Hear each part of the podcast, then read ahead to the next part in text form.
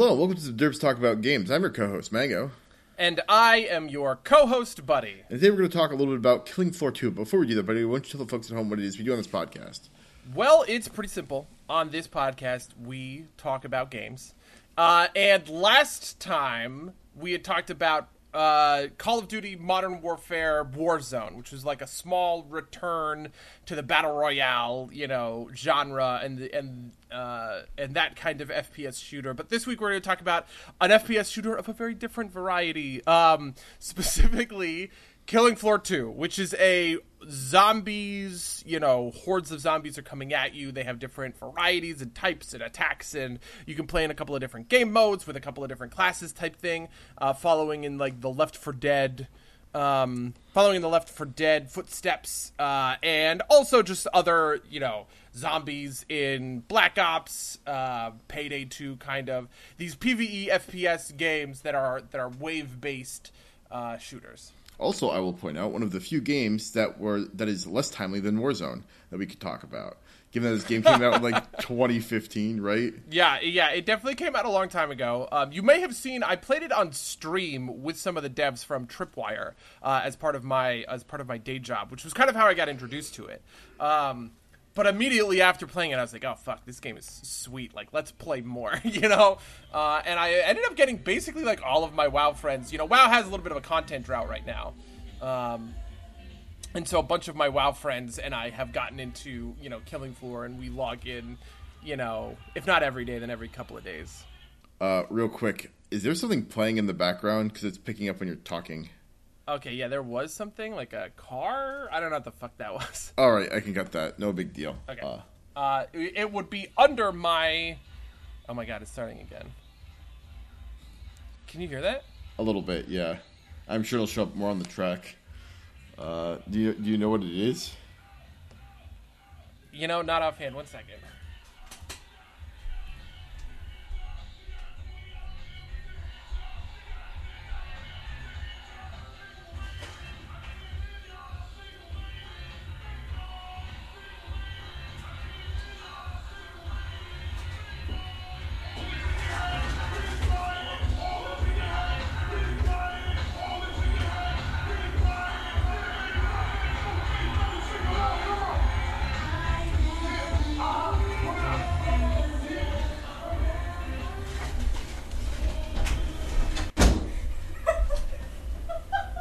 Guy from the other I day. heard you start talking again, and it started immediately.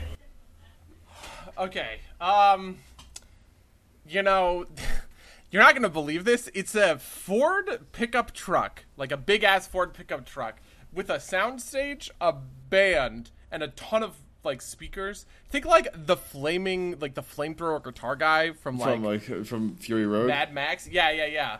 Um we've seen him a couple of times. It was that guy. I don't know. He turned the street, so Anyway, what what were we talking about? I don't even remember what we were talking about. We were talking about Horde mode, and we were talking about Killing Floor, and we were talking about it being an old game. Y- yeah. Uh, but one of the nice things about it, it being an old game, and like you know, coming into it in 2020 when it has been out for four years, is there's actually like a lot of variety and stuff going on in this game, which is uh, which is kind of nice. You know, like when when games like this, it's kind of like how you know if you were to pick up Total War Warhammer 2 today, you get way more content than if you were to pick it up in 2017 when it first came out because of all the DLC packs and that kind of thing, right? Like free legendary lords, paid legendary lords, units, new factions, all this other sort of um, all this other sort of stuff, and that's true of Killing Floor. There's more classes now than there were on launch. There's no more bosses now that there were than there were on launch. There's different game modes and a ton of different maps and stuff like that. And so it it's a game that has a lot of real variety for someone who is,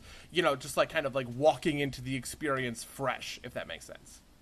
Yeah, no, uh, and I, I definitely felt that. I definitely felt like there was a wealth of things to explore.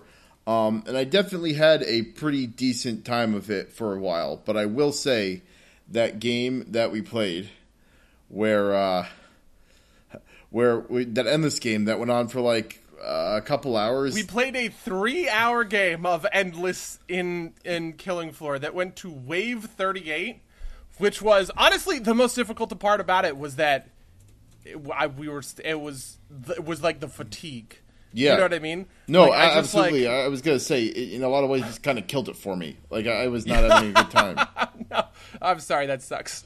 Yeah, I mean, you know, it, it happens, right? Like, Yeah. uh, Yeah, I mean it's funny because I really liked endless mode when we kind of first discovered it. Like at first we were playing survival short, right? And I was having a good time with that, but uh, but I eventually moved to survival long, which goes from four waves to ten waves. Like the default is basically survival short, right? Which is like quick 10 15 minute games or whatever then i discovered survival long which i liked a lot more because um, it sort of stretches the game the the game out and you get um, I don't know. You just kind of like get more time to to do things, and like that gradual build, I feel is like better and more and more engaging. Like something that you can pull off in a long game is you buy sort of like interim guns, but then you sell them to get the better guns, right? So you're kind of like there are multiple stages on your build path before you hit final build um, the the different variety of like the Zeds that are coming out you are are different, um, and it's not just kind of like I don't know. I so and so that and so then we got into um, that long survival mode, and then we got into endless because like we had to play it for like the weekly or something, or maybe we were just like ah what you know what's going on? Maybe maybe endless is like a fun thing to do, and we started playing endless, and when endless has those like special rounds like boom it says that every time you kill a zed it explodes like a grenade and so like killing zeds in melee is very dangerous but like if you kill a bunch of zeds at range they will blow up on top of one another and you can get like 20 kills with one shot kind of thing um there is you know uh um, the different waves that are like they're all scrakes, they're all bloats, they're all you know gore fiends or whatever. Where the different um, the different enemy types kind of like dominate the wave. That variety really made it a lot of fun uh, for us to play. And so, but the thing is, is that we were like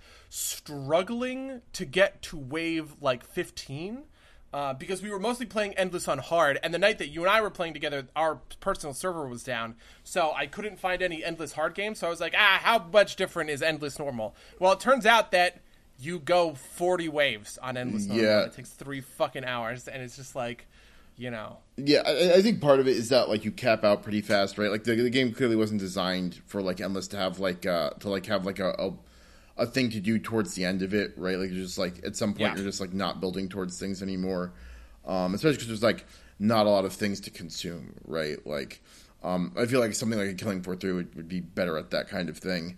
Um, I think part of it too is just kind of like it's like like the game got like annoying before it got difficult, right? Like the last rounds of normal weren't particularly hard. They were just kind of like, well, I'm out of ammo and now I have to deal with this, right? Like it, it didn't feel like uh, it didn't feel like like there was like a lot of dynamism going on that like kept it entertaining. Um, Yeah, and see, I I like Killing Floor when it becomes tactical in your sort of like squad based strategies. So, for instance, we did the weekly this week, which was on the Hell on Earth difficulty, um, which was really fun and engaging because like hell. So the weekly is uh is another game mode that will like have a special thing, and this one is you are constantly in Z time but it is at the highest difficulty, right? It's at that hell on earth difficulty, and it required a we we failed at it a couple of times, and required a lot of coordination on our end to be like, okay, this is the door that we're gonna weld, this is the door that we're gonna weld, and then prime to explode. You know, we're gonna we're we're calling out, okay, there's a scrake on me, there's a there's a flesh pound. It's getting people to prioritize things, all of that kind of stuff. Uh, that's when the game was kind of at its most fun, um, where it approaches that sort of. Um, I don't know, almost like a raid, if that makes sense. Yeah. Uh, you know, you have a bunch of people; they all have their jobs, and you're trying to like communicate efficiently in the, in a high stress situation, right? Um, endless on normal on that insanely hard or on that on that insanely late wave didn't feel like that, right? Like especially because like I kind of felt like we should have died, and then we kept going down to one person who would end up soloing the rest of the wave, and everybody would get back. But you just instantly buy up to final build because everybody had like effectively infinite money or whatever, and then everybody would run out except for the berserker, who would then kite the wave around and like kill it. And it's like you know.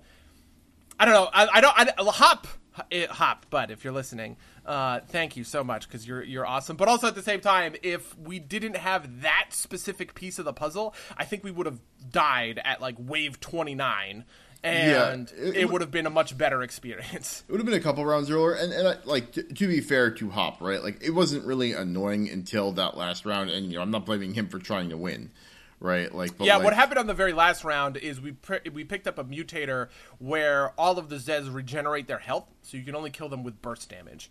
Um, and so Hop's strategy had been to run away, turn back, hit him a couple of times with the melee weapon. The melee weapon obviously has infinite ammo, so you know he doesn't he he never ran out of ammo like the rest of us. Um, and then slowly he would be able to like whittle down their health bars. But on the very last wave, Hop spent about twenty minutes uh, just kiting the kiting the Zeds around, and in that time, you know, there was like one Zed that he was able to kill because they would just regenerate back to full. And I think that that was like the real the like the real problem, kind of like underlying that sort of endless experience. Yeah, yeah, no, and and, and th- that's definitely part of it. But I also felt myself just kind of like getting bored of things, right? Because like, I mean, I'll compare it to something like Call of Duty because I've played a fair amount of Call of Duty multiplayer, which is not exactly the same, but you know, is Sure. has, has some comparison points. Like, it felt like I had seen everything to see with, say, this the Marksman, which is what I was playing, uh, just because like, you know, like the perks are are cool, but they're not like game changing in a way. Um, whereas the, the the way you play can be really changed by like your, your weapon loadout in Call of Duty, and like that includes like your perks, and that includes like Wait, wait, wait, wait, wait, wait, wait. See. I, I disagree with that. You don't think that the perks were changing the way that you were you were playing? You weren't sitting in crouch the whole time. You weren't choosing specific guns. Uh, well, so the, I was so, and maybe this is just the, the design of the uh, of the interface, but I was always choosing the sniper game, like the like choosing the sniper um, uh, weapons, right? Was just like a, a thing that like I was always doing, right? Like it took me until Right. like halfway through that to even realize I could buy other things.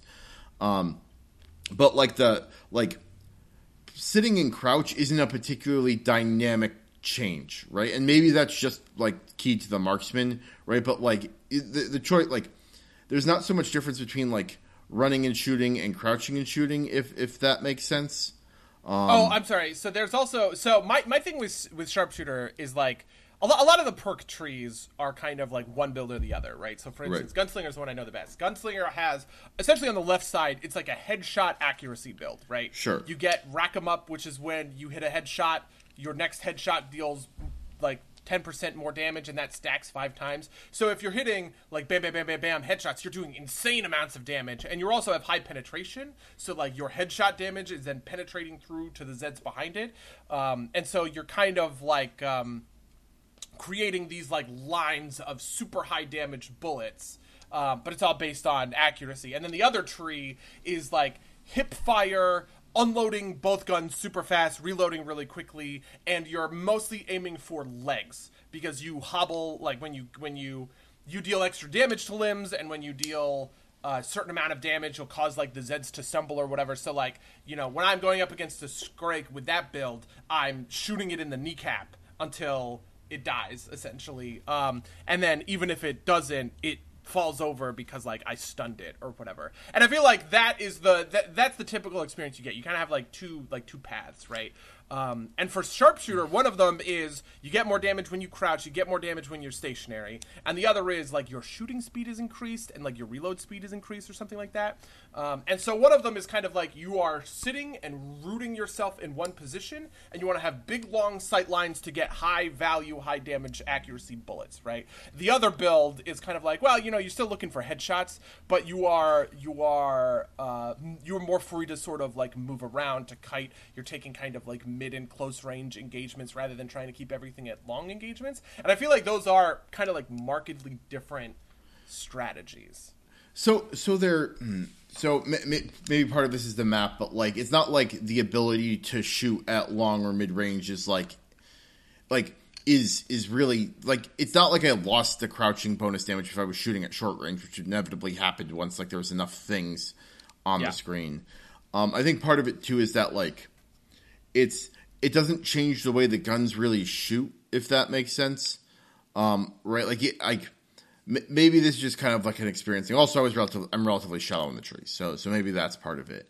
Um, but I feel like I'm not playing like I'm, I'm not like significantly changing up how I'm how how I'm uh how, like the like the basic sh- the shoot kill loop goes. And, and I, I, now that you say it, I, I think that part of this is just kind of like um it, it's just kind of like that it's that that it's uh what's it that, that, I'm I haven't don't have enough perks to to kind of explore and, and feel that difference. But I think I think part of this, and I, I think I think this is uh, part of it, is that like that that difference in kind of like the way things play isn't particularly legible, right? Like, um, like I didn't feel like I was that much different crouching and shooting than I was standing and shooting without the perk, right? Because I only like actually activated the perks like halfway through the run because that's when I when I hit them, uh, the crouching perk, and I felt it a bit, but it didn't feel super impactful the way that like a weapon change does in in, in any type of game.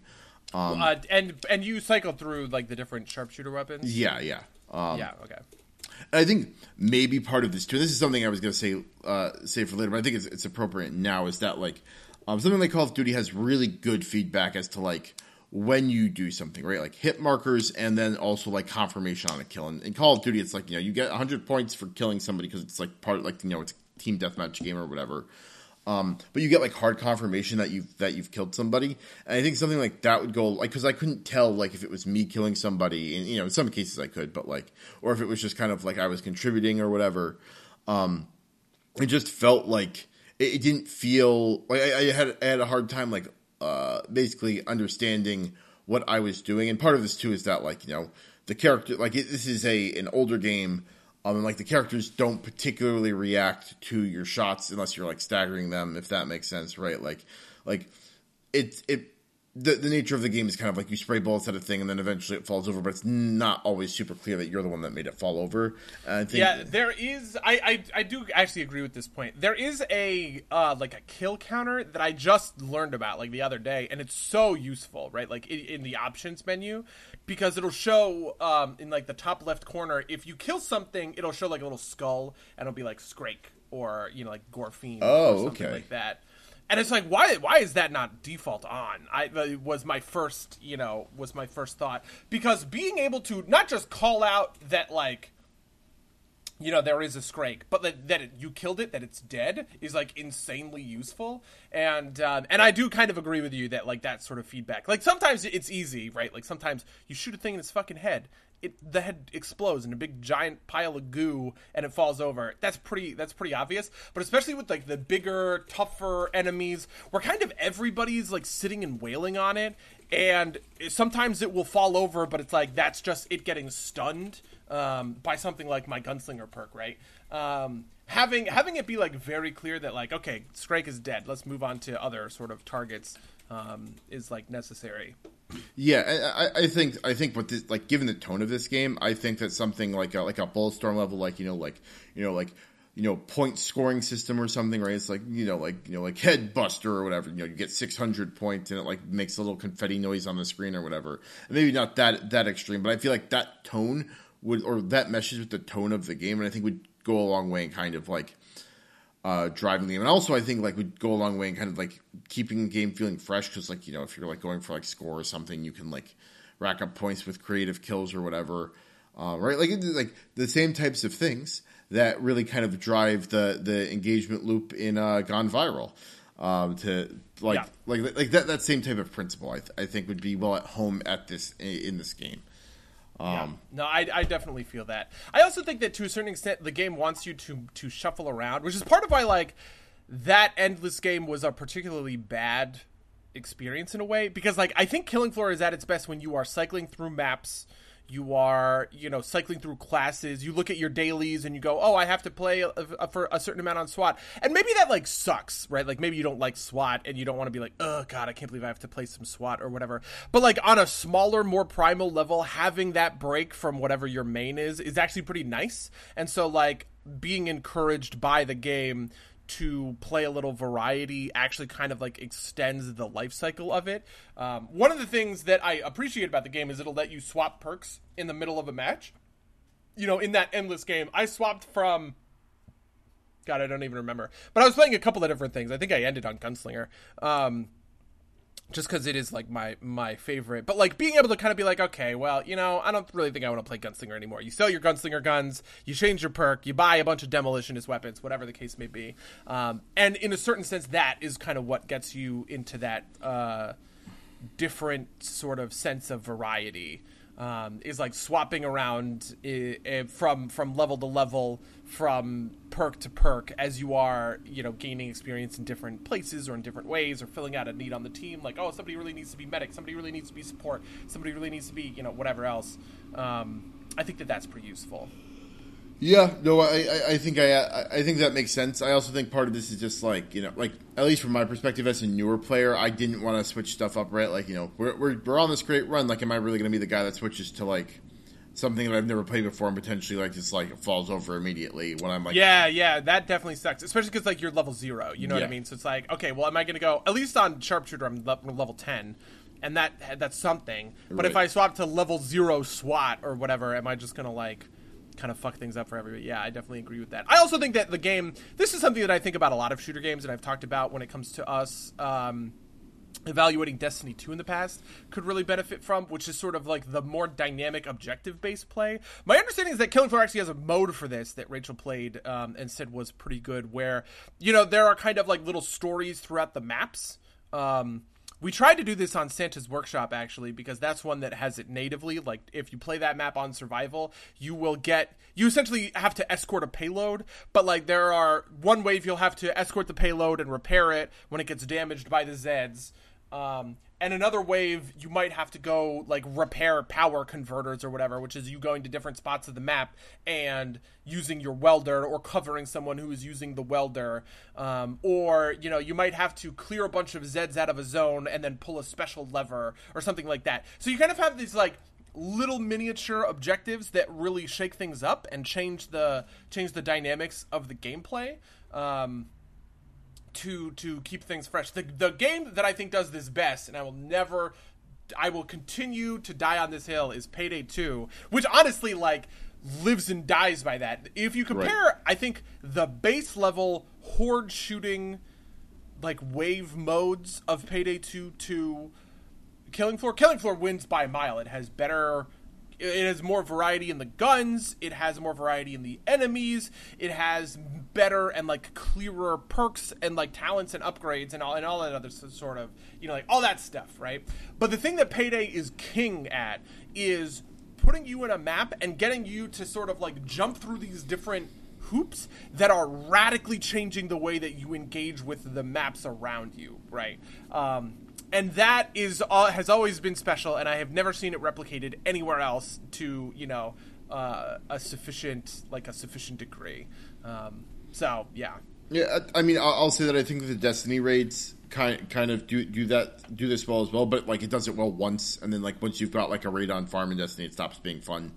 Um, in that yeah. way. Like one of the things that I really loved. So something the thing that people farmed when I was playing a lot of Payday 2 was uh, I think it was called like Overcooked or like you know whatever. And it's you're in a you are in a meth house and you are cooking meth, right?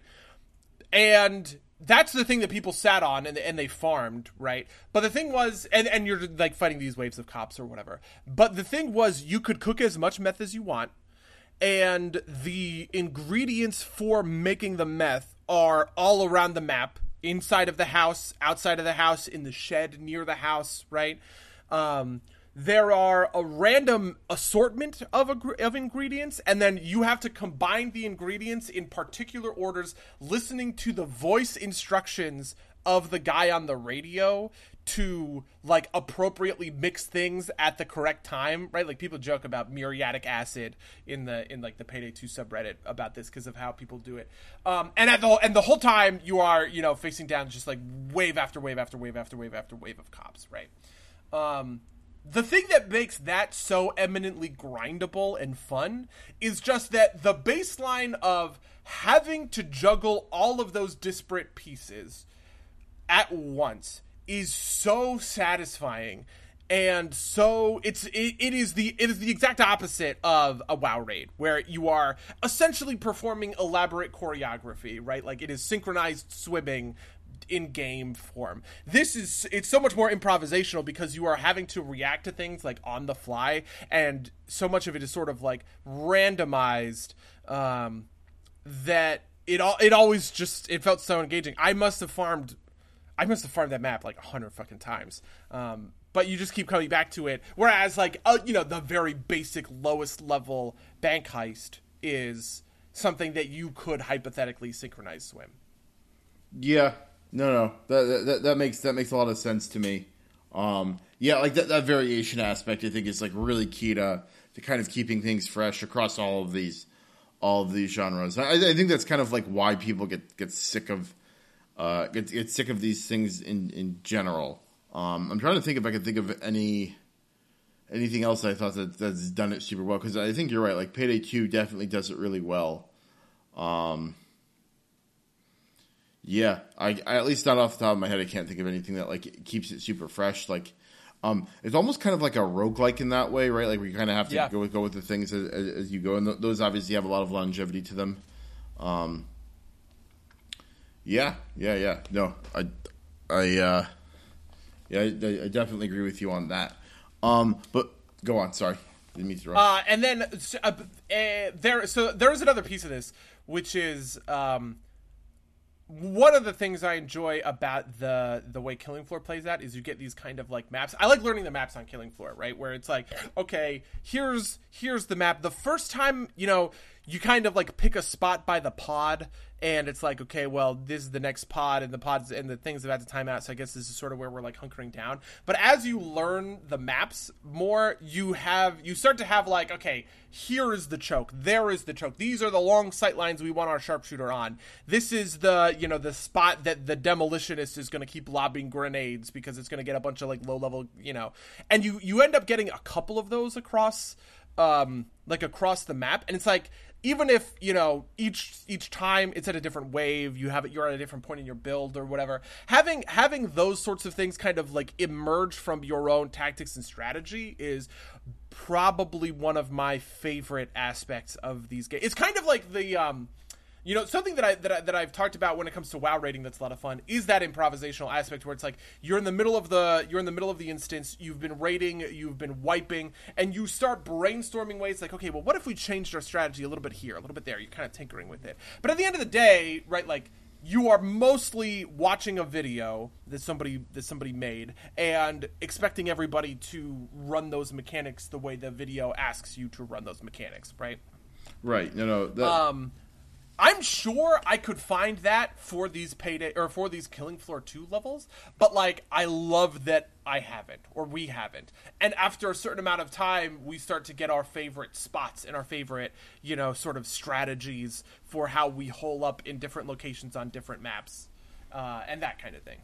Yeah, I, I- think this is like kind of related to some of the things that we've talked about before, right? Like you know, not wanting to know the meta in Heroes of the Storm. The game isn't so difficult that you feel obligated to go to those things, right? Like WoW, even even on like kind of normal, um, the raids kind of uh, the the raids are at, at the level of difficulty where you need to be like thinking about how to do how to, how to do it um in advance, right? Like whereas you like can you might be able to you know deduce certain mechanics from like the adventure journal or whatever but it would be impossible for my raid group to walk into a raid on normal on the day of release right? And just be like let's just pull the boss and see what the mechanics do right? Like that it would just it never happens. It would be ridiculous. Um and so i, I definitely i definitely agree with that point. Yeah, and then like the the other side of that is, uh, um, well, is is like, or rather, and the opposite, right? Like it's like raid finder is way too easy, right? Like you don't have to think about that, so you don't you don't get that kind of like you know uh, adjustment type of phase. Whereas like the ramping difficulty of killing floor at least gives you some space to play with that. Although like, I like. When, when you started playing, I assume you were playing with a bunch of people who were also low level. Was, was normal Yeah. challenging? Yeah, so normal was pretty challenging, and making the jump to hard was incredibly difficult. It felt like, um, Okay. where we were like, because one of the things that you'll get is like a complete a, complete this this map mission, um, and that is always on a difficulty, and the difficulty is never normal. And so we started getting these, and we are like, well, you know, like maybe we could complete the Tragic Kingdom on hard or whatever. Um, and we were doing it, and we were like wiping a lot, and it was like stressful. Um, and I think it was because we hadn't really like created these strategies. Now hard is kind of like the baseline experience. Okay, see that's interesting. I wonder if I got jumped up too hard because nor- normal, like you know, obviously I'm playing with a bunch of high level people. Normal felt like uh, kind of trivial. Um, like every time we played, like I felt like I didn't really need to do anything. I I assume that's because you guys were like just like wiping the floor with everything. Yeah. So something that happened with us was we were playing lots and lots of normal, and we eventually got to a point where we were competing in kill counts. And so what would happen is me and Fail would. Um, basically never be with the group. We would just run to the because the Zeds are attracted to the nearest player, right? So if you separate yourself from the group and attract Zeds to you, you will get a higher number of kills than if you were with the group and like you're spreading those kills among six other people, five other people. Um, which is sort of the water finds a crack optimal playstyle for the goal of maximum. I want to get the most kills but it is explicitly the incorrect playstyle for like anything else, right? Um, yeah. Where if you are playing on hard, the last thing you want to do is run to the other side of the map and attract a bunch of Zeds on top of you. You are probably gonna die, right? Like unless you're super high level and like gear, you know, like all this other sort of stuff, right? Um, I'm sure people who play on the top difficulty, on the Hell on Earth difficulty, can you know support that without too much trouble. Um, and so uh, that was that was part of our that was like part of our our our thing. Like normal especially those easy waves are just like so easy. The other thing about normal is that um, so first of all you you get more money. Um, second of all you so you get like into your good build faster.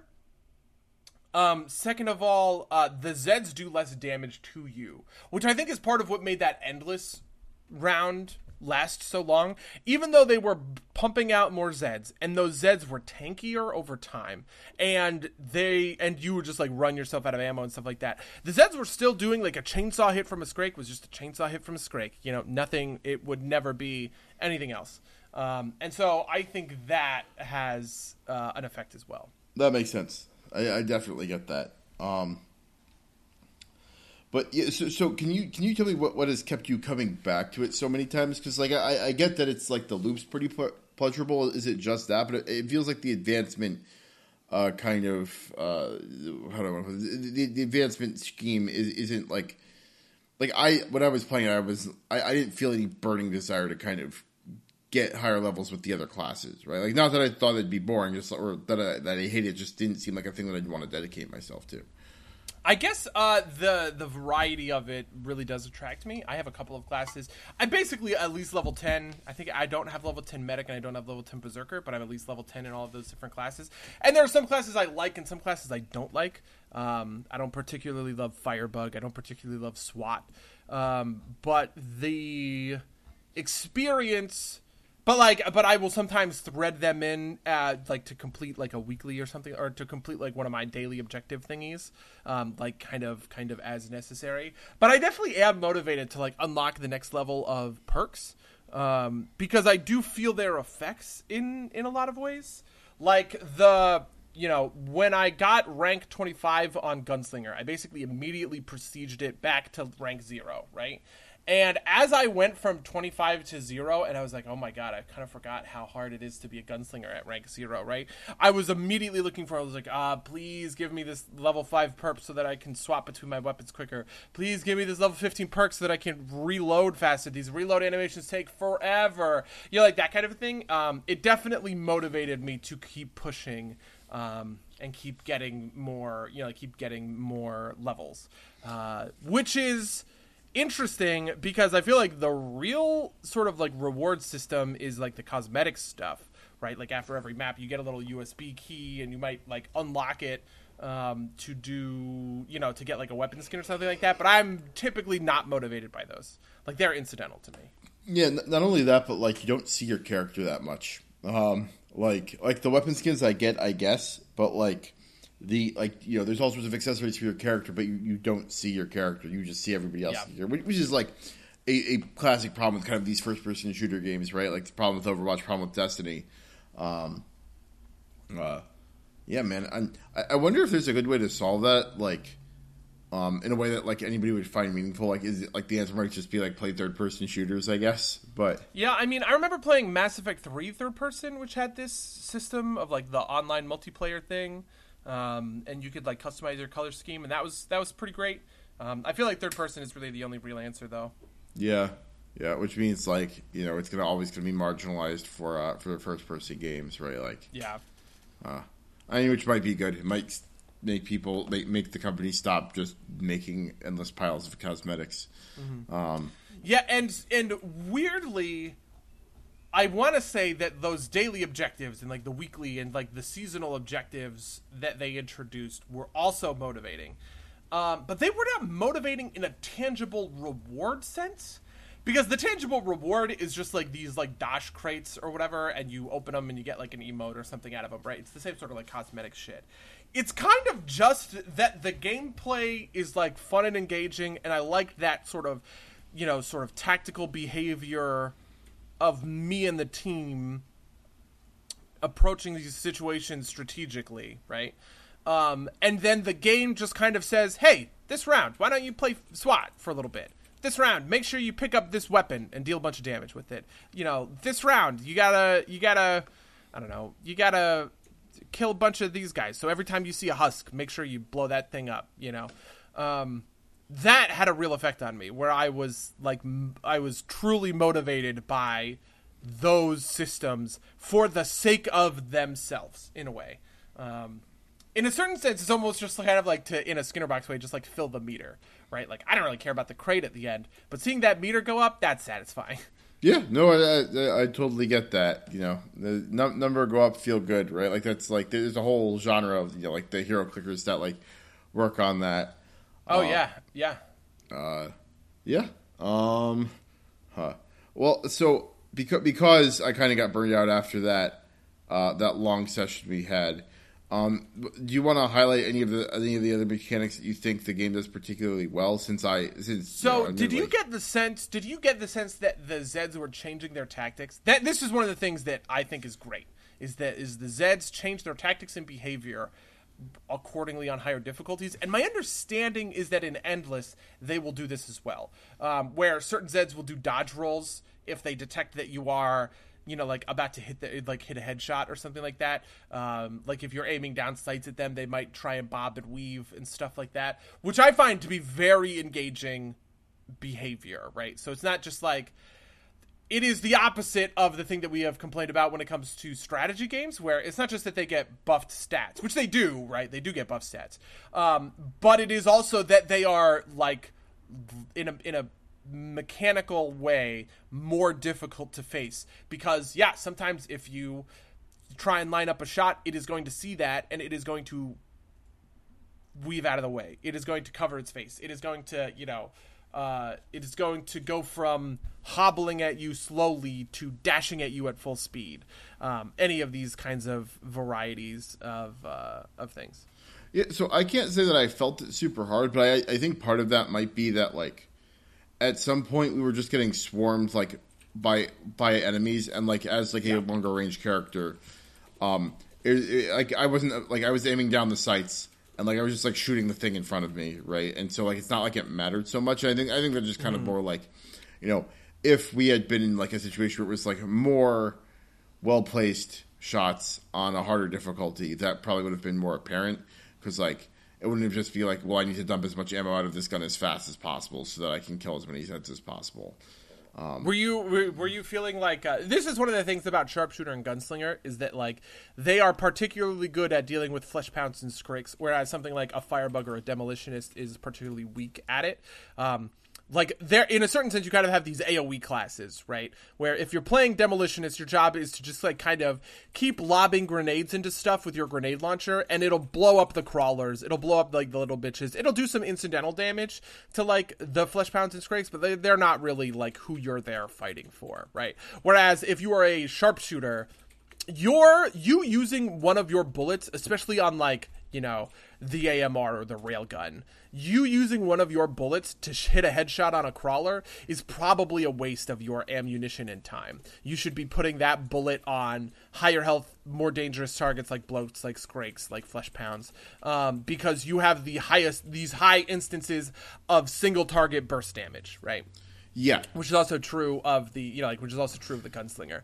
Um, i feel like when that dynamic is working out well that's part of when the game gets really like fun and good. Like so for instance something that'll happen when i'm playing gunslinger is like you i will hear people call out scrake and i will respond to it be like this is my top priority laying into this scrake with just all my fucking guns right? Um, whereas if i'm playing demolitionist and somebody calls out scrake I don't bat an eye. My job is not to deal with the Scrakes. That's somebody else's job. And in a certain sense, it's kind of like creating these lines that you might see with like a tank and a healer or like melee and ranged DPS, where you are prioritizing different aspects of the encounter based on your own strengths um, to make it like more engaging. This is one of the things that I actually had a lot of fun doing the weekly on.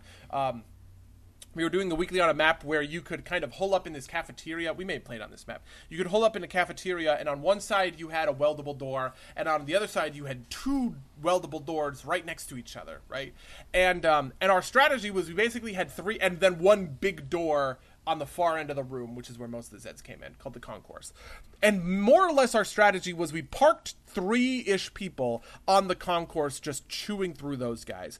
And then there were three people in the back who were dealing with those two doors. And the way that we were dealing with those doors was basically we were always keeping one welded by cycling people and their welders through, right? And then the other door, we were letting it blow, killing a bunch of things, kind of spreading out and covering our support player as she repaired the door. Um, and then rearmed the door with another round of demolitionist door trap explosive, right? And kind of rinse and repeat that cycle. And so having that level, that kind of an advanced level strategy, I found to be very like engaging and really like cool. Um, whereas when you're just kind of like running around killing shit, um, the game I, d- I do think kind of gets a little bit uh, I don't know like monotonous and repetitive. Um, So, so, so I'm I'm definitely I'm going to comment back to the earlier stuff about like you know sharpshooter should focus the big guys, and I totally get that. Um, but I think this is one of the things that was particularly hurt by like lack of kind of feedback, right? Like it is probably a waste of a shot for me to shoot like a crawler with with a marksman rifle, but if I do, I see the head pop and like I get like I get like that's like I'm getting like real mm-hmm. feedback off of that. Whereas with the with the bigger things, I never really felt like I could feel my impact. I think that like I, apparent like seeing health bars is like a perk of one of the classes, right? yeah, only commandos can see health bars. I think that's a mistake. I think like the ability. I, I think like the ability to kind of see what your bullets do, right? Like, or maybe even if it isn't, if, if it isn't like a like a health bar, right? Like maybe you want to reserve that, but like like have like a number pop up or something, just so you can like feel how you're how you're doing it. Um, Yeah, I do. I I, I definitely get that, especially because like I do think it is um, not confusing. It's a little bit confusing, I guess. Um, when you know you shoot something and sometimes you'll stun it for a second, and you'll be like, "Did I kill it? Is it fucking dead?" Do I shoot it again? Is that a waste of a bullet? You know what I mean? Like, I feel like that interaction is not super great. yeah, no, I I, I absolutely agree. Um, I also think in general that the weak spots on some of the bigger, heavier uh, targets are a little too well protected in a way. Uh, this is something that I have like so Mass Effect 3 had had this same sort of thing, right? Where you had like a, of a wide variety of enemies, but all of the enemies always had like one big important like thing that would show up, right? So for instance, for the Reapers, it was a banshee. Um, the Banshee was well protected and had a lot of hit points and everything like that, but it was easy to land headshots on the Banshee or or the Centurion for um. God, what is it called? Cerberus. Um, where you know it's like this, this big robot. I feel like if the if the unit is going to be like more dangerous and it is going to like draw your attention and draw your fire of you know your sharpshooters or whatever, um, it kind of also needs to be like a little bit easier to really get uh to get a shot off on it. Whereas with flesh pounds, a lot of the time, if I'm playing sharpshooter, I don't really worry about lining up the headshot because I feel like I'm gonna miss it. Uh, and so I just kind of pump body shots because they're more reliable. Do you know what I mean? Yeah, I also think that this is a part where feedback is particularly important, right? Like you need something like that that tells you, like you know, you hit that headshot, right? Like, like whether Yeah. that's like a you know a bright yellow number, right, or like you know like uh, Yeah, I think the only feedback that exists in the game is the the, the all of the Zeds will have like a deteriorated head state. This happens with sirens and happens with Scrakes and it happens with flesh pounds, where if you deal a certain amount of damage to their head, that like their jaw will pop off and they'll be like fucked up. And I think that is probably the only indication that you get that Yeah. you hit a headshot. Um, Yeah, so. I, I, I think what I what I would want is just like you know like like a crit number or like uh you know like a like a like a like a like or like a sound right like Team Fortress Two when you hit crits it would make like a special noise and I don't think that was perfect but I think it I think Yeah. it was uh, uh, a good way to kind of indicate that kind of thing. I even think about like the the special bigger ding, like when you when you're hitting somebody, like if you're playing Tracer in Overwatch or whatever, you're hitting somebody, you get a little X. But if you're hitting headshots, you get like a big X and a little like tink tink tink. you Yeah, know what I yeah, mean? yeah, exactly. Even something like that, I feel like would go a long way when it comes to um, when it comes to this stuff. Yeah, no, a- abs- absolutely. Um, and you know, I- I, I just want to put this out there. I'm not like this is a this is an older game. It's a game by a smaller studio. I'm not. I don't want to like be like you know like oh they should have done this. I just think this is like a very much kind of like a the things that we've learned along the way being applied to it. Um, and I like this is a this is, these are the types of things that I fully expect to see in like a Killing Floor three, which wasn't announced but was kind of hinted at at the PC gaming show um, a couple weeks ago. oh, Um, really? So I uh, actually did not know that. so it, it kind of right, like he. So uh, apparently, Tripwire has been at like every PC gaming show for like years, um, and he said something along the lines of, "I think we'll, we'll have some bigger news to announce next year." Um, so that that that is that was my interpretation, um, especially given Nope, the age of uh, of Killing Floor two, um, and uh, and like this is like this is this is a thing where like I, I could also see it not happening, but I would expect there to be like a very good reason for it. Right? Like these these seem like smart guys. Um, just super like I, I think something that's like super interesting about this game is like even though it is like 2015, 2015 isn't that long ago, but it definitely feels like a game that was from like I want to say like 2010, if that makes sense. Um, I think that's just a studio size thing, but uh, uh, like it's it, it, it, feels like it lacks that polish, and I'd very much like to see like a a, a super well refined version of the game that kind of like feeds into all these kind of like needly bits, right? Like this game kind of made me want to go back and check out Borderlands Three again, um, which I need to do at some point, but just because I didn't put enough time into it, but like. Um, like it had like it doesn't have all these things, but it has kind of like that like uh like the kind of loops and like that the the uh the hordes of enemies type things at certain points. So, um, but it, it, it definitely kind of like hits those itches doesn't scratch as well as, as nicely as I'd like it to, if that makes sense. Mm-hmm. No, I definitely, I definitely get that, and I definitely feel um, the pull. I guess is pull the correct. You know, like the the the pull of um, you know those other sorts of games. Like I definitely have thought about picking up Borderlands Three in light of all of the play that I've put into Killing Floor. Because even though I think Borderlands 3 is like, especially if it resembles Borderlands 2, which was like a finite experience that I wasn't looking to like replay, it was a very satisfying experience, right? Like moving through the story with with people, with friends or whatever, um, and getting more powerful and like leveling up with like the talent trees and all of that sort of thing. Um, and I almost sort of like wonder what the that longevity versus sort of one and done nature of the of the game like means um, because there are definitely some games that like I enjoy their mechanics, but I play through it once, I beat the story, and it's over. Right? Um, maybe I'll go back and replay it if I think it's particularly good, but like that's that's the way the game plays.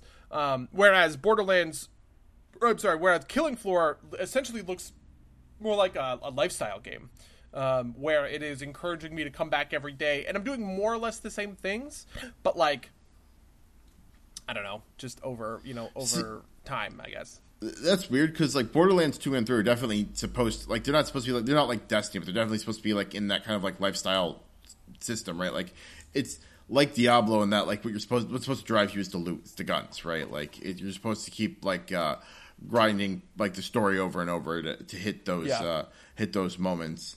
Um, I think something that that Borderlands two lacked, and it seemed I, I, like I said I haven't put a ton of time into Borderlands three, but maybe Borderlands three lacks as well as this kind of like story agnostic kind of infinite mode that were like say the rifts um, in in Diablo, um, or like kind of like the the map clears that you would do. Um, you get to see Yeah. Path of Exile as well. I, it's it's weird because it, it feels like at least to me that like uh, that the problem with with with like repeating the story is that like that like kind of gr- like grinds on you or like it kind of like feels weirdly more repetitive than just doing like things in an endless void like the rifts were. Um, You know what's actually funny is that when I think about Diablo, I always think of this story. Like I've done a lot of the rifts and stuff like that. Like I talked earlier this year about going back for season, whatever twenty, Yeah. whatever season it's on. Um, and the thing that I was doing in that season was I was replaying the story, um, even though I played through it like a million a million times. Uh, I mean, I, I guess it's kind of like different stroke. Like, I wonder what Yeah, it would take. I to I don't get, know. What it would take to get you to like, like tap into that kind of because you, you obviously it obviously taps into you for uh for killing floor, right? Like, um, Uh-huh. I think maybe this is part of like you know we've talked about this before. Your inexplicable love of Anthem with like like you don't care about the guns as much, which is kind of like the driving force behind like a lot of these kind of looter shooter type games. Um, is like getting a gun that like shoots right. Yeah, well, so I think Anthem builds on my experience playing Mass Effect. Uh, because Mass Effect and Anthem are very similar in the sense that like the guns matter in your loadout, and and it's and it's like important to your loadout, right? But like the principal way that you are engaging with enemies is with your abilities.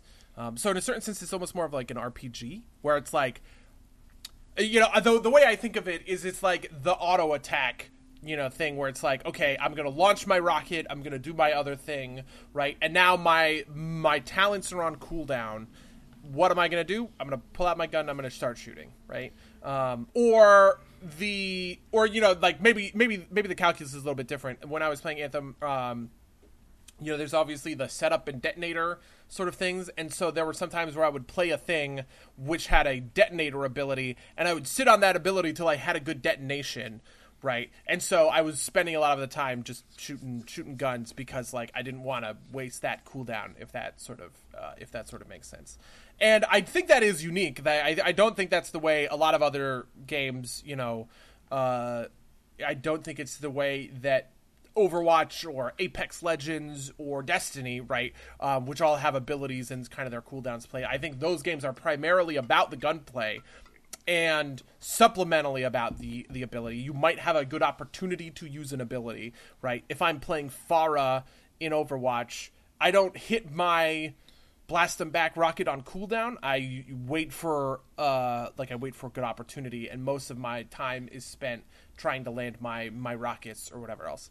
Um and so that's the thing and so that's the thing about and so that's my thing about like Anthem when it comes to these sorts of things is I just think it's fundamentally constructed in a different way than we tend to see these looter shooters constructed. Yeah, no, and uh, that that's definitely true. Although I would point out that Overwatch, like the guns being unique to each kind of character, I think helps that. Um, like, Oh yeah, I agree with that for sure. and uh, so and and I, I think I think you're absolutely right though. Like Destiny's kind of like very far on the other end of the spectrum, where it's like most Guardians are the same, and like the the differences in the classes are kind of like very small. Um, It'd be interesting to see kind of like like because Borderlands is also on that end too, right? Like like the characters obviously play differently, but like it's not like they it's like like their their their abilities are like their kind of primary interactions. Um, Yeah, I feel like the the thing with Borderlands is the passive nature of like the talents or whatever, where it's like, okay, I mean, the only one I have real experience with is Borderlands Two, where it's like Zero was all about getting crits, whereas yeah, I don't fucking remember these people. Um, one of the other characters was like, you know, more about steady bursts of sustained damage, right? Right. Um, and so like that stuff is what influences kind of like how you approach, but it's like, and, and it is particularly gun facing. And then you have your ability, which is like a lot of the time is something of like a cooldown in kind of like WoW terms, right? Where it's like Right. a two minute cooldown that you use in a high intensity situation or something. Yeah, I, I would be very interested to see a game that kind of like melds like the gunplay with like something like a Diablo, where like your skills are very customizable and very important. Um, you uh, didn't think the skills were customizable in Anthem? I thought so. I thought that they were like like I didn't think you had a huge range of them. And the other part of this too is that it does, it didn't meld with the gunplay super well, right? Like like I think it's definitely more on the Diablo end, but it also felt Right. like like the individual skills didn't feel super um super different. I also didn't get super far in Anthem, so maybe maybe that's, fair. that, that because because that is a system that was an Anthem in the sense that like you would get different pieces in Anthem it was in your, on your armor they like the these things but like you would get a flamethrower and you would put it on your armor and that would give you the flamethrower ability and your flamethrower could have stats and you know like special ability or like whatever else right um, which I thought was clever and I think is smart and the correct direction for that game to go. Um, though I do think that in general, those abilities were pretty narrow on launch. Um, like, for instance, I'm trying to think of. I haven't played Anthem in a long time, even though I'm like fucking like the last person who cares about this game on the planet. Um, you know, what is the difference between? Well, actually, now that I'm actually thinking about it, they were pretty different, I guess. But like, so the Colossus would have an arm slot, and you could put on that arm slot, you could put a like an electrical pulse thing where you trigger it and just does a like an AOE on yourself, and it primes everybody near you with like electric damage. You could do a flamethrower, which would like run out of ammo or whatever, but it would be just like sustained, and that would put people on fire. And you could do this acid cannon thing that would be like ka-chunk, ka-chunk, ka-chunk, like globs of acid that you could that you could put on guys. Um, in a certain sense maybe maybe I'm not maybe I'm not remembering correctly, but I did I do agree that I feel like the uh, different abilities that you could assign to your loadout in Anthem didn't have a super wide variety in the same way that like the different abilities that you can put on a loadout for Diablo character has a ton of variety. Do you know what I mean? Yeah, and, and I- I think part of this, I think there's this like weird aspect of like your your main weapon's always kind of like your big focal point in, in in any of these games, but it feels less so like it felt like a mismatch in Anthem, and maybe that's kind of like an expectations thing, but like because like a sword and a hammer, like one handed sword and one handed hammer in Diablo, like like they swing slightly differently, but they mostly swing the same. Um, and like you know, and like you know, a two handed thing's a little bit different, and like a shield's a little bit different, but they all like still f- swing like mostly the same. I think that's like the the the big uh, the big thing like that keeps them from feeling like they they should dominate the kit. Whereas like um, guns like fire very differently. Um, Yeah. and I feel like you could do something a little bit like different with. it's it's it's weird because I, I just don't think like I feel like it, it would feel bad to do like guns differently, like to not do guns differently, right? Um, I think you just have to like. I feel like what you'd probably want is something almost like say like Guild Wars Two does, where like your weapon determines part of your skill set, right? So like, um, you know, like if you're carrying the minigun, you might also carry I don't know a, a, a piece that affects that or whatever. Right. Or like, you know, like, you know, your your two weapons are are like, you know, like instead of that flamethrower being like an arm slot thing, right? Like it would be like like your main weapon is a flamethrower and like that determines like half your skills and like you could switch out to something else to to Yeah. To access other skills or something like that. And that like keeps the gun as your focal point. Um, without feeling like it's being and and like gives you that access to that broad array- of skills without uh, feeling like it's uh, being marginalized by the abilities in a weird way. Yeah. Yeah, yeah. That's a, that, that's that's a thing to think about. Um, but we're verging on the But end. I guess of we're our- at time. Yeah. um, how was your week? Uh, well, my week. What what did I do this week? Uh, well, we played Star Wars. You want to, you want to Yeah, start on Star Wars? let's talk about Star Wars. we did Wall River's loyalty mission, which was um, it surrounded a slaver camp on uh like on, on an uncolonized world, and you guys kind of had to go to that world and interface with the uh, with the camp. Um, I actually liked this session quite a bit because just mostly because it was like off the beaten path by so much. Um, in terms of like you guys are typically doing stuff around urbanite you know like cities, towns, you know. Uh, so doing something that was like really out there in, you know, space where you couldn't. There were there were not a lot of other people around. Um, I thought that that was a nice change of pace. I, I, I absolutely agree.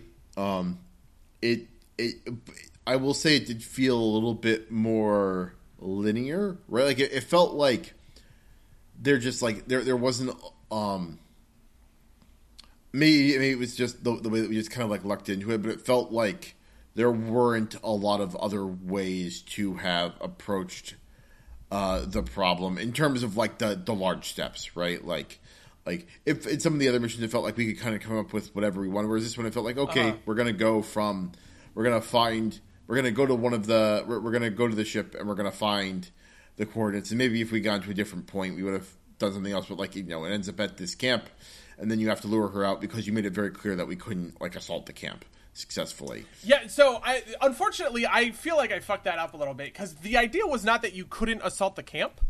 Um, it was more that you couldn't murder hobo the camp. Right. Okay. Um, in the sense of um, what I actually expected you guys to do was to get in the ATST, get in the occupier tank, and just fucking go ham on them, right? You would have to figure out something to deal with those turrets, and you would have the other occupier tank as like something that was really threatening.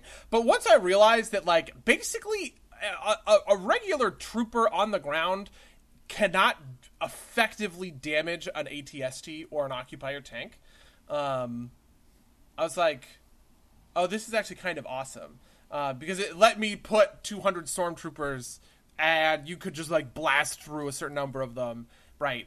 Get to get Drenda Jun, kill her, and then retreat without like a ton of danger. Um, so I think I fucked that up a little bit, um, but uh, That's fair. yeah, No, no. Like I, I, I, I get that. Like, and like maybe if we had thought it through a little bit more, we we, we could have we could have dealt it. But I think part of this too is like we also like hadn't done a ton of vehicle combat. Um, yeah. I mean, this is something I specifically. This part of this was because Wallrubber specifically has a build that is friendly to vehicle combat, where I knew immediately when I was like essentially designing this mission. I was like, oh well, vehicle combat, planetary vehicle combat, fucking around with walkers and speeder bikes, you know, like has to be a core piece of a of something that um, you know that's that's built for him. Um, and so that was where I was like, okay, well, so the first thing is there are they have to deal with a bunch of guys who may be in vehicles, right? Which might include. I mean, you guys eventually sort of did a mix where you uh, stole some of the vehicles and fought vehicle on vehicle, and then you also um, like we're also doing kind of like hand to hand stuff. Um, I was also thinking that maybe you would fall into a position, or maybe you would find a position where um, you were doing starship versus vehicle combat, uh, but that ended up not happening. Um, Close and, though. Uh, and um, what else was I thinking about? Yeah, I mean that was that was really it. Is that I wanted to make vehicle combat like a big thing for for this uh, for for this session. Makes sense, and and you were successful at that. Um, it was a long session too. Uh, Yeah, yeah. I feel bad about kind of. I feel like the ending was not great, just because we were all pretty like tired. Yeah, I- so so the, the the tough thing to do about the ending too is like like I felt like what it was supposed to be was like Wallrubber fighting this woman like one on one, but like then it became obvious that like he probably wouldn't survive that. But at that point, it's kind of like I don't know. It, it feels like a weird thing to kind of orchestrate properly to to to make it uh to make it have the right dramatic stakes, if that makes sense. Yeah, no, I absolutely agree. Like part of my thing, I was like, oh, I know what we'll do. I'll make her a royal guard because royal guard are melee focused imperial nemesis, and I was like, this makes sense. But the nemesis characters are built to be taken down by the whole team, Right. If that makes sense. Um, and so it's like, okay, well, do I make her a rival so that he like one v ones her? But that seems like it just sucks and is terrible. I don't know. I don't know. I I, I don't really know how how that really like should have um should have borne out. I guess. Yeah, I, I feel like the the way to do that is something like you know, in the way you do it in Star Wars is you have like cuts and you cut between like the Jedi fighting and like the big battle on the outside where the other characters are playing. Um, yeah, I mean, I guess we did that in the listening post pretty well, where we had like different sort of like theaters of war in a way. Yeah. Um, in a certain sense, I guess I almost wrote myself into a corner. Like hypothetically, if Drenda had showed up with more than just that one tank, you could do the thing where she leaves the tank as it's about to be destroyed, and then Wallrubber gets out and chases her down. But there are still other ATSTs or whatever that you have to deal with at the same time, right? Um, so that the rest of the party still has stuff that they're focused on. Yeah, or like maybe there's like a portion of the of the regiment of troops out there, and so like you know, like the, our vehicles are starting to fail, so like you know we can't all stay in them as as they like you know.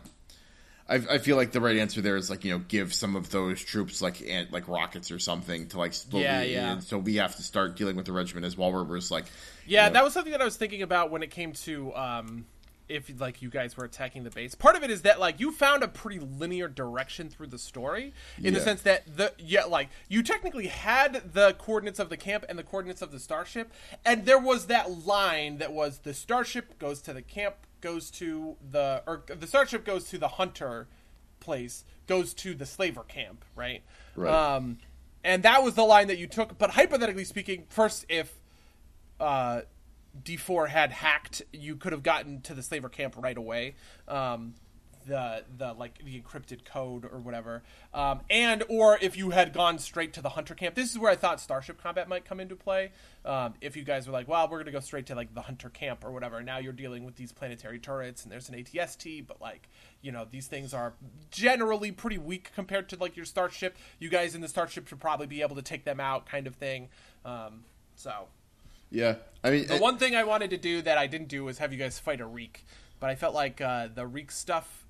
I felt like you had a pretty good answer to the Reek stuff, and I was satisfied with that. So I was like, ah, we'll skip it. That's fair.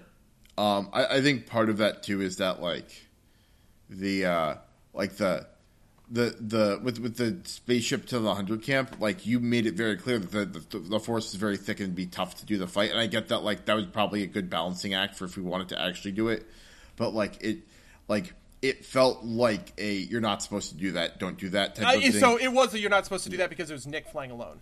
yeah. Uh, because you guys, were- you guys were all on the ship, and I was like, well, Nick can't fly the fucking orphan to the to the spacer camp by himself, Right. To, to the to the hunter camp by himself, and like face all these turrets or whatever.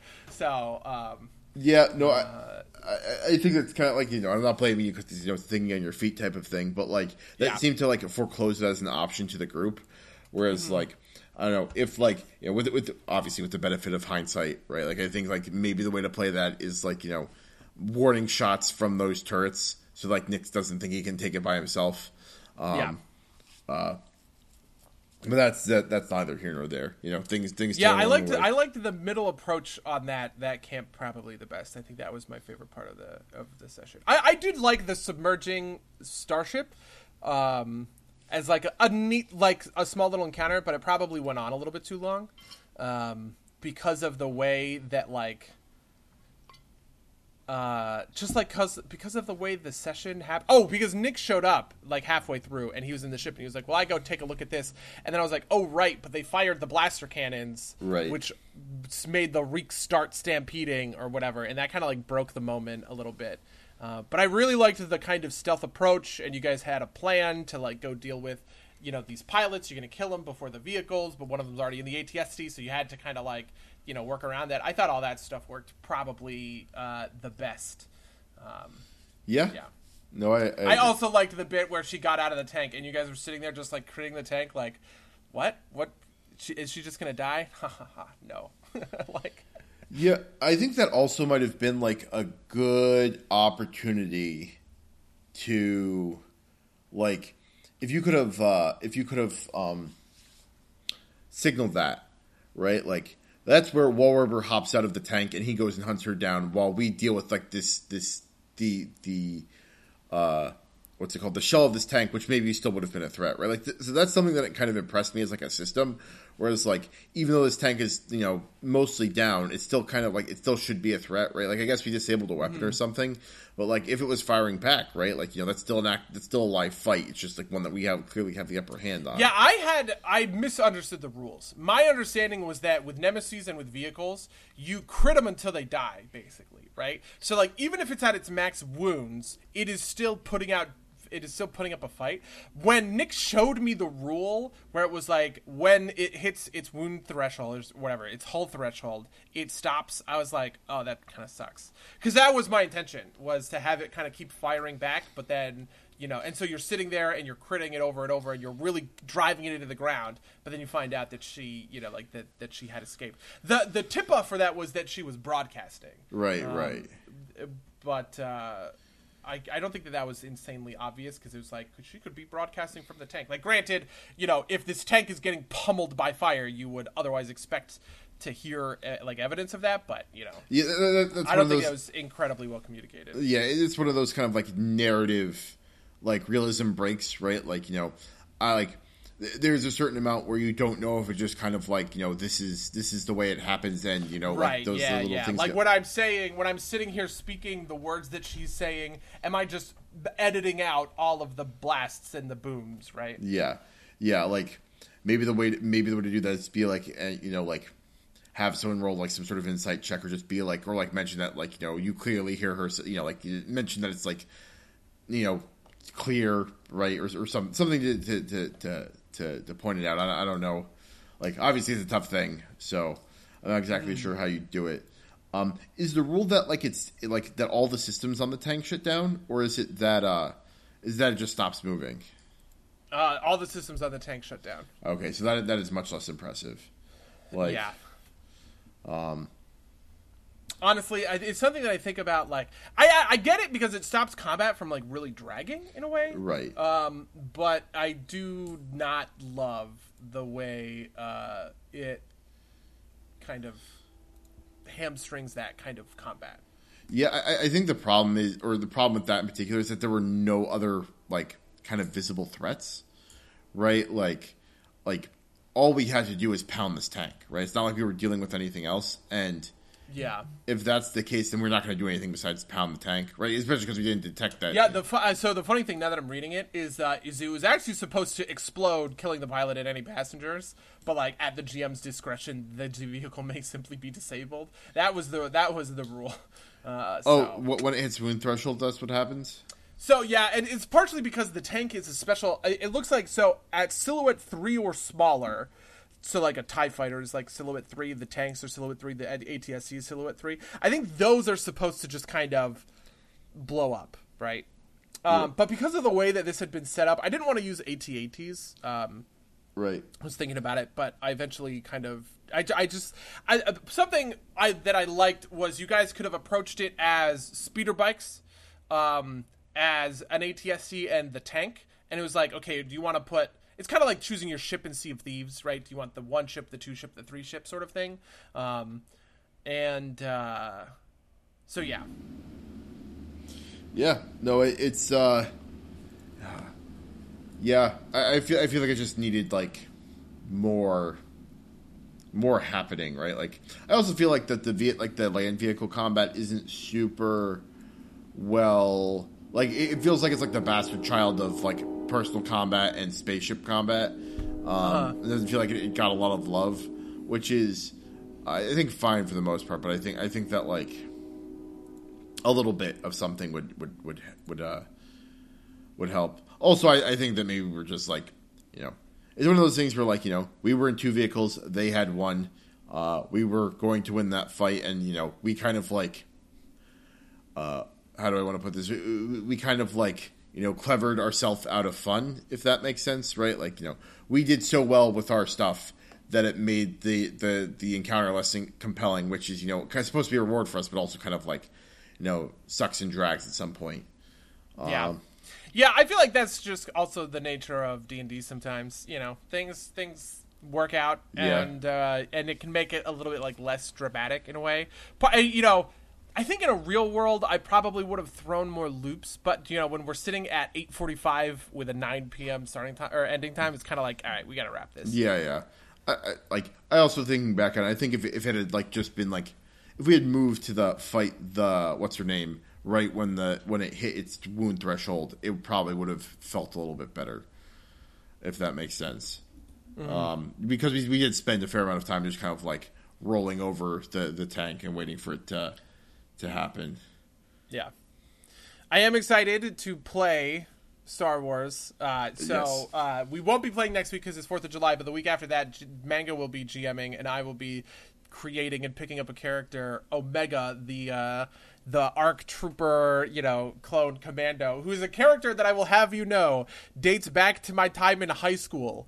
I've always had this idea in my brain for like a former clone trooper, you know, who is uh, who's like a badass, but in the in like the Empire, the Rebellion era era kind of thing. Um, so I'm very excited. Uh, Well, I didn't realize at the time, but somebody pointed out that there was like an ARC Trooper tree, and I was like, "Oh, this is my shit!" Like I'm so into this. Yeah, no, there's a couple. There's like a retired clone trooper like tree as well. I think, like there's there's a bunch of stuff in there that uh, that's that's that's fun to look at.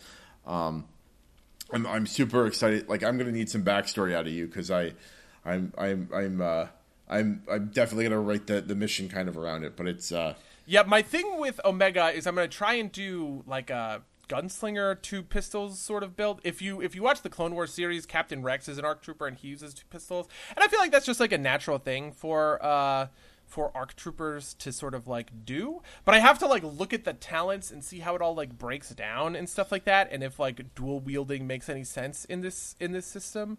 Um, because I feel like if not, I might need to go a different direction with it. yeah. So so I know that like um, there's a gunslinger tree for smuggler. I didn't read the Age of Rebellion stuff super close, so I recommend reading like the Age of Rebellion stuff and kind of like the Clone Trooper specific stuff, which is in a couple of different books. Um, so may, maybe there's something there. Also, maybe one of the universal trees, but like, um, it seems to me at least that like a lot of stuff focuses on like on the ranged heavy, which is like more blast rifles. But uh, Uh-huh. you know, g- give it a read down, and you'll and you know you could figure it out. Um, but like I said, Gunslinger for Smuggler definitely has like that specialization in there, although that doesn't quite sound like what Omega wants to be. Um, but I'm sure that there's there, those talents exist somewhere else because they, they, they have Yeah, to, see, right? I'm looking at it now. Um, I think the town I'm looking at is Rapid Fire, where you may perform, you may add the auto fire item quality to range like combat check. Um, so maybe it's like something along along those sorts of lines.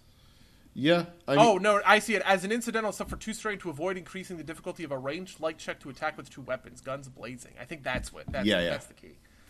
Yeah, um, and I'm sure that there's it might not be called that, but I'm sure that that if Captain Rex is a popular character, I'm sure that they that they built that into the system because they, they did that kind of thing. Um, like there's like stuff you can look and be like, that's clearly inspired by this character, right? Like, Yeah, yeah. Um, I like that there's stuff in the uh, there's stuff in there like Clanker Killer, which is before rolling a combat check that targets a droid, you can remove um, uh, you can remove specific things to add. So okay, so before rolling a combat check that targets a droid, remove bonus die up to the character's ranks in Clanker Killer from the pool and add an equal number of success or advantages to the result, which is like, whoa. yeah, Right? no, Like- that's that's that's pretty uh, that's pretty pretty pretty nuts actually. Like, uh, It is honestly pretty nuts, but I don't think that it works really because because I feel like it's built for a campaign where you're obviously fighting a lot of battle droids, whereas like in this, you know, you're fighting a lot of people in the in the Edge of the Empire sort of era. Yeah, I, I I think that part of it is that it's uh, like because it's narrower, you can give it a stronger advantage like that, right? Like, um, because it's not always going to be useful. I, I think this is like we've talked about this before with like you know, uh, three five and PF one E Rangers, where like when you have a thing that's like very specific, like a favorite enemy type of thing, uh, it is too strong when it's you're in a campaign that's focused on that, and too weak when you can't consistently use it. Um, so it just The real question is, should I take that talent just for like the RP, like? So that if a if a droid opponent does pop up, it's like, oh, I got this. I think this system is much better for that kind of thing, right? Like it's not Yeah. like the end of the world if you build an optimized character, because kind of like your character is theoretically infinite, right? Like picking that up along the way isn't super hard.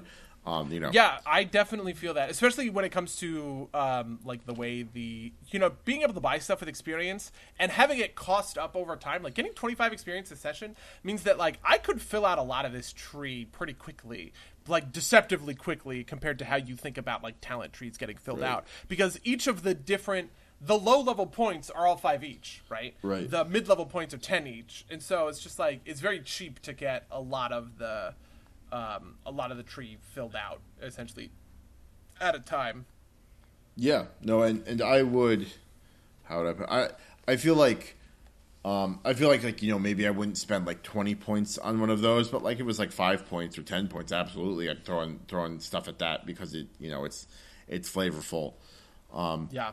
or like you know like 10 points at like a skill point in something that the team needs or like in a thing that's like flavorful that's the type of stuff that uh that i think really shines um but uh aside from that how was how was your week Oh yeah, what else did what else happened this week? Uh, the Hearthstone season is going to end again. I didn't get higher than Plat Five, which sucks. Uh, but I didn't play as much Hearthstone as I did last um, last season, which I'm a little bit sad about. I think I finally kind of hit my uh, like my appropriate MMR, and so I have a much more straightforward win rate, I guess, um, compared to earlier iterations. My let- let's like my Pirate Warrior deck. So I think the last time we checked into it, I was at like a seventy percent. I'm now at sixty four percent win rate, sixty five wins, thirty seven losses, um, which is still you know for which is still great in the sense of for every two wins I lose, so I'm still climbing with it kind of thing. Um, but it doesn't seem like uh, before where you know even just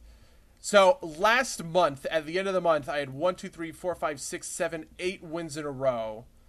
Uh, just like right, just in the middle of a of a run. Here's another run of four wins in a row. Here's another one of nine, ten, eleven wins in a row. I feel like those sort of have gone gone by the wayside, and I am now facing uh, kind of like an MMR that's more appropriate. Also, the meta has changed, um, where this deck was really built to bully Tempo Demon Hunter. This deck like just kicks the shit out of Tempo Demon Hunter, which is uh, a good deck, but is no longer the best deck. The best deck is now probably Highlander Hunter, um, and which is more of a curvy uh, mid-range deck than it is a, uh, you know, uh, a tempo to, you're like super tempo aggressive deck. Um, and so I think that has a that like sort of plays into plays into everything, um, and maybe makes you know a certain a certain set of changes. I didn't actually play too much against Hunter. Now that I look at it, uh, I ended up playing going three and two against Hunter, but like my deck went seven and zero against Demon Hunter. Uh, so the win rate is pretty good against a deck that's no longer as active in the meta as uh, as the Highlander Hunter has kind of become, and some of it's like variants. nice yeah um uh on my side um i played a fair amount of titanfall 2 just because you know it's active again and i had a blast with it. Um just like for what it is it is like just you know kind of chef's kiss right? Like you know zwi- zwi- zipping around uh shooting big robots shooting other people shooting other people with big robots. As like it is I, I like so desperately want a Titanfall 3 and I want respawn. I'm I hate like I hate Apex Le- Legends because it, it, it has robbed me of Titanfall 3.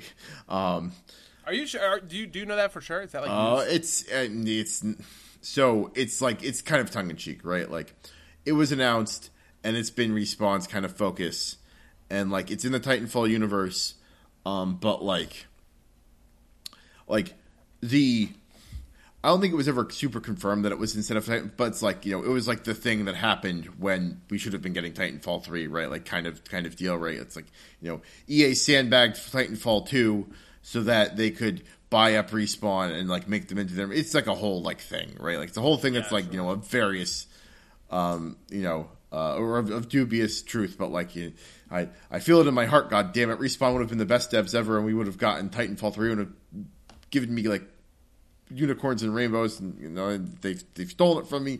EA has stolen my birthright from me, buddy, and I will never forgive them. Um, um, uh, but like I like it- it's interesting to kind of hear them talk about some of this stuff because like you know they're like we kind of wanted to try and put a Titan into Apex, but we couldn't figure out how to do it um, in a way that wouldn't like totally break the game. Which you know, See, I feel like in a way that sounds like Fortnite. Like Fortnite will put shit like that in the game and they'll break the game and they they don't give a fuck. I feel like if Apex did it, it, it would be like people would fucking riot. Yeah, well, because it's supposed to be a little bit more competitive. Also, the, the thing about Fortnite is Fortnite has like the construction mechanics, which like protect a bunch of stuff. Also, like I think like the Thanos thing, which is like the closest thing I could think of to, to what a Titan would be, got old pretty quick in in uh, in Fortnite. Um, also, super limited. Um,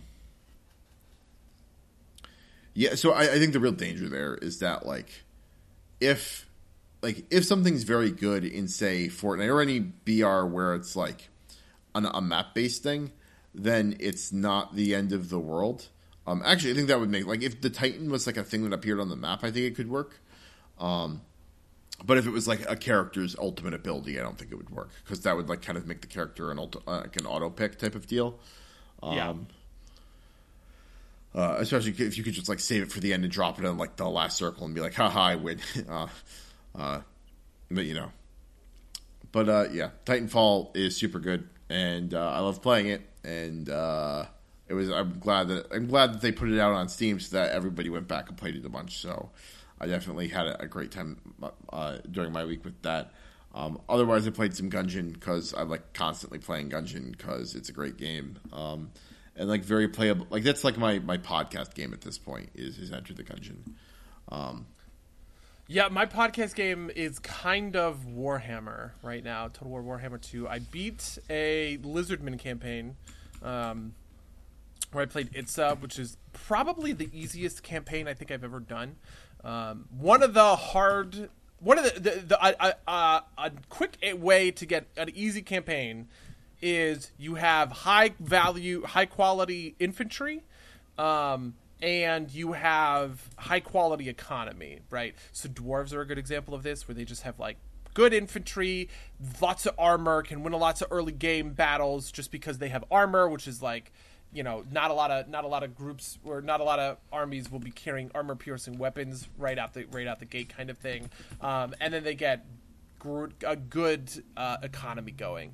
Um, with dwarves, it's because all of their buildings go all the way up to level six, or I'm sorry, to level uh, to level four. So you end up getting more out of sort of your baseline buildings than the other races typically do. Where like if you want to build, you know. Gold buildings, you only get three levels of them. A dwarf would get four four levels of them.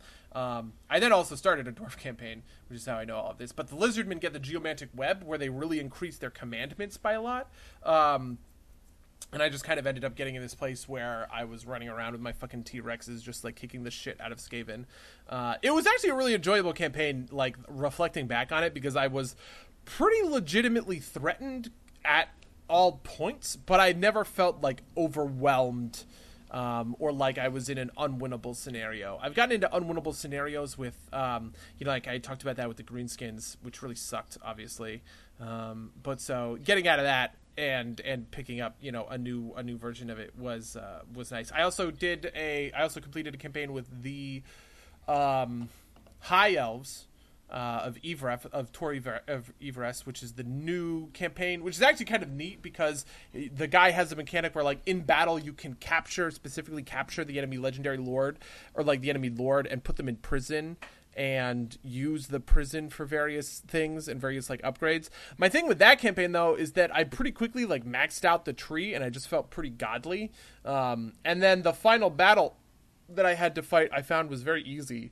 Um, so it was a little bit of a letdown, honestly. I was kind of expecting more from, you know, Grom's Waaagh, which was supposed to trigger. It triggers after 150 turns, and so I like built up all these defenses all throughout Ulthuan because I thought I was gonna like trigger just like a huge horde of like stacks of greenskins, and I was gonna have to fight them off or whatever. But that ended up not being the the case. It was just like a battle that I like zipped to, and then I had to defend a place. I don't know. Um, so, but yeah, I am just like it is mostly Total War Warhammer 2 that ends up being that game for me, where I'm like watching something on the other screen. well, you know, it's uh, different strokes for different folks. Uh, the, yeah, no, The uh, funny thing is, uh, so have you ever watched F, F is for Family? no, I have not. It is the Bill Burr animated show on Netflix, um, which is like set in the 70s, and it's like animated, and it's Bill Burr is like the angry dad who's who's who's angry. Um, I watched like the first season a long time ago, and I was like, "This is garbage," um, and I went back to it, and you know, it's not great. but it was a worthwhile four seasons, I guess, of sort of animated, um, you know, animated show normal goodness. Speaking of Bill Burr being a father, I watched the uh, the King of Staten Island, uh, where Bill Burr plays an angry father, um, but it's primarily Pete Davidson playing like a kind of like burnout uh, person on. St- I think it's supposed to be like vaguely autobiographical. Um, uh, the character's father has died in the like uh, like in the past of uh, he was a fireman. He died in the middle. In, he died in a fire. Um, uh, and he's just kind of misanthropic and like doesn't like like just doesn't do life. It was all right. Um, and it get it got released to Amazon. Like you know, it's like a COVID release. Um, I thought it was pretty good. I think it dragged a lot in the third act. I think the beginning of the movie was pretty great though, because it was like super dark um, and super entertaining. I think Pete Davidson did a good job. I just think it kind of like got too sappy towards the end. Um, it was also very Staten Island, right? Like um, and like very kind of like you know where we grew up, New York, New Jersey, right? Like, um, I felt like I feel like you'd have the similar experience, like you watch and be like this, like I can feel home and I can like smell this apartment type of thing. Um, uh, that like I like at least resonated with me, even though like it wasn't like super direct to me, but like you know I like it, just felt like it, it felt like home in a lot of ways. Um, so you know, uh, That's interesting. I actually feel like very, very few things have captured that kind of like suburban New Jersey. I guess Zach Braff's movie did it. Garden State did it pretty okay. I've never seen Garden um, State. It's not great. Okay. It's fine. Uh, but it definitely captures sort of like the weird, you know, I don't know. There's just something like New Jersey about it. It's it's really like tough to explain. I'm trying to think. There must be some other stuff that's like particularly New Jersey. Even like The Sopranos, which is like based in like Newark, doesn't feel particularly like New Jersey to me. Though they use landmarks all the time that I'm like intimately familiar with. I'm like, oh shit, shit fuck. like, yeah, no, like my my parents love. I have never watched Sopranos. It's on my list, but my parents love The Sopranos because it's like where they grew up. Um, yeah, it's a little more North North Jersey than where than where I'm from, but I know Newark very well, and uh, they're yeah. obviously very based in Newark. So that's the part where I'm like, oh, I get this. Yeah, yeah. My, my dad uh, partially grew up in Newark, so he he got that too. Um, that whole area, right? It's like the oranges and uh, and all that. Um, yeah, yeah, yeah. Well, yeah, because South Orange is right next to is yeah. right next to Maplewood. Yeah. Oh, yeah, that makes sense. That makes sense. Um, have you ever had a Jimmy Buff's hot dog? This is like weird and very New Jersey, but yeah, they're famous. Yeah, I no, I, yeah, yeah, well, like, they, they are. Yeah, I think I've only I've only ever been once, and I was only ever I only ever did it because they were famous. But they're, they're fairly like they used to have a bunch of locations, and they kind of like contracted back to I think they're just two now. Again, there used to be one like right like they built like where there was one in Randolph for like five years, then it went away when they contracted. But like you know, oh yeah. Um, I know. I love those things. Like, it, so for people at home that don't know, it's an Italian hot dog or an Italian sausage. It's like, it's called pizza bread. It's almost like it's like a fluffy pita bread, and like it's like you you look at the the griddle. And it's like a griddle with like a pile of oil, and there's like hot dogs and like fried potatoes and onions and peppers, and they stuff it all in, and they like slather it with ketchup and mustard, and like it will give you a heart attack, but it tastes like so delicious. It was. Is, no, I I think I mean, I have a deep and abiding love of onions and peppers. We talked about that we talked about this on our uh, on our pizza cast, our our uh, our amazing foray into culinary art. Um, and uh, and I think a lot of that actually comes from growing up in that part of New Jersey because oh, yeah. that onions and peppers yep, combo yeah. is like on everything. It feels like, and it's like a very like it's like a staple. I mean, it's not just I guess New Jersey. It also goes down into Philly because cheesesteaks are also onions and peppers, right? Yeah. But there's something about that like that base that is different than you know like so for instance out here in Los Angeles, right? Like I just feel like the default is different um, where you know it's kale. It, you Californian, no, I but I, I, agree with. You. I think it, I think it's like a kind of Italianish thing. At least that's like my impression yeah. of it. Um, no, I think that's very true. Like my dad talks about this. My like my dad worked in restaurants for a long time when he was like in college or whatever, and he worked in like French and Italian restaurants. And he talks about how like the core of a French dish a lot of the time is like carrots, celery, and onions. And I bet that if I were to ask him what is the core of like an Italian dish, he would be like peppers and onions and something else. You know, like maybe. Yeah. So so that's weird because like that's Tomatoes. the um that's uh, classic mirepoix, right? Like um, mm-hmm. But the the Cajun uh, Holy Trinity is you swap out the carrots for bell pepper because that's like what grew down there. Um, but that's different. Like that, that that's not the same flavor profile as uh, like the peppers Yeah. and onions. And I, don't know. do fucking love Cajun food. I, I'll tell you what. Yeah, no, Cajun, I, I mean, I uh, you know, right before the COVID, I went down for Mardi Gras, like m- partially just to, like eat a bunch of fantastic Cajun food, and it was, oh man, oh, oh I kind of want to go back just to eat food. It's uh, Let, us go to let's go to New Orleans. Some derms talk about New Orleans. oh man, uh, no, it's it's it's it's. Uh, uh, highly recommend New Orleans for food tourism. I like find myself like, uh, this is like totally off topic, but I find myself like looking at trips like. Hmm, I should go to Nashville to like eat fried chicken. Um, like I like I am like so motivated by food tourism.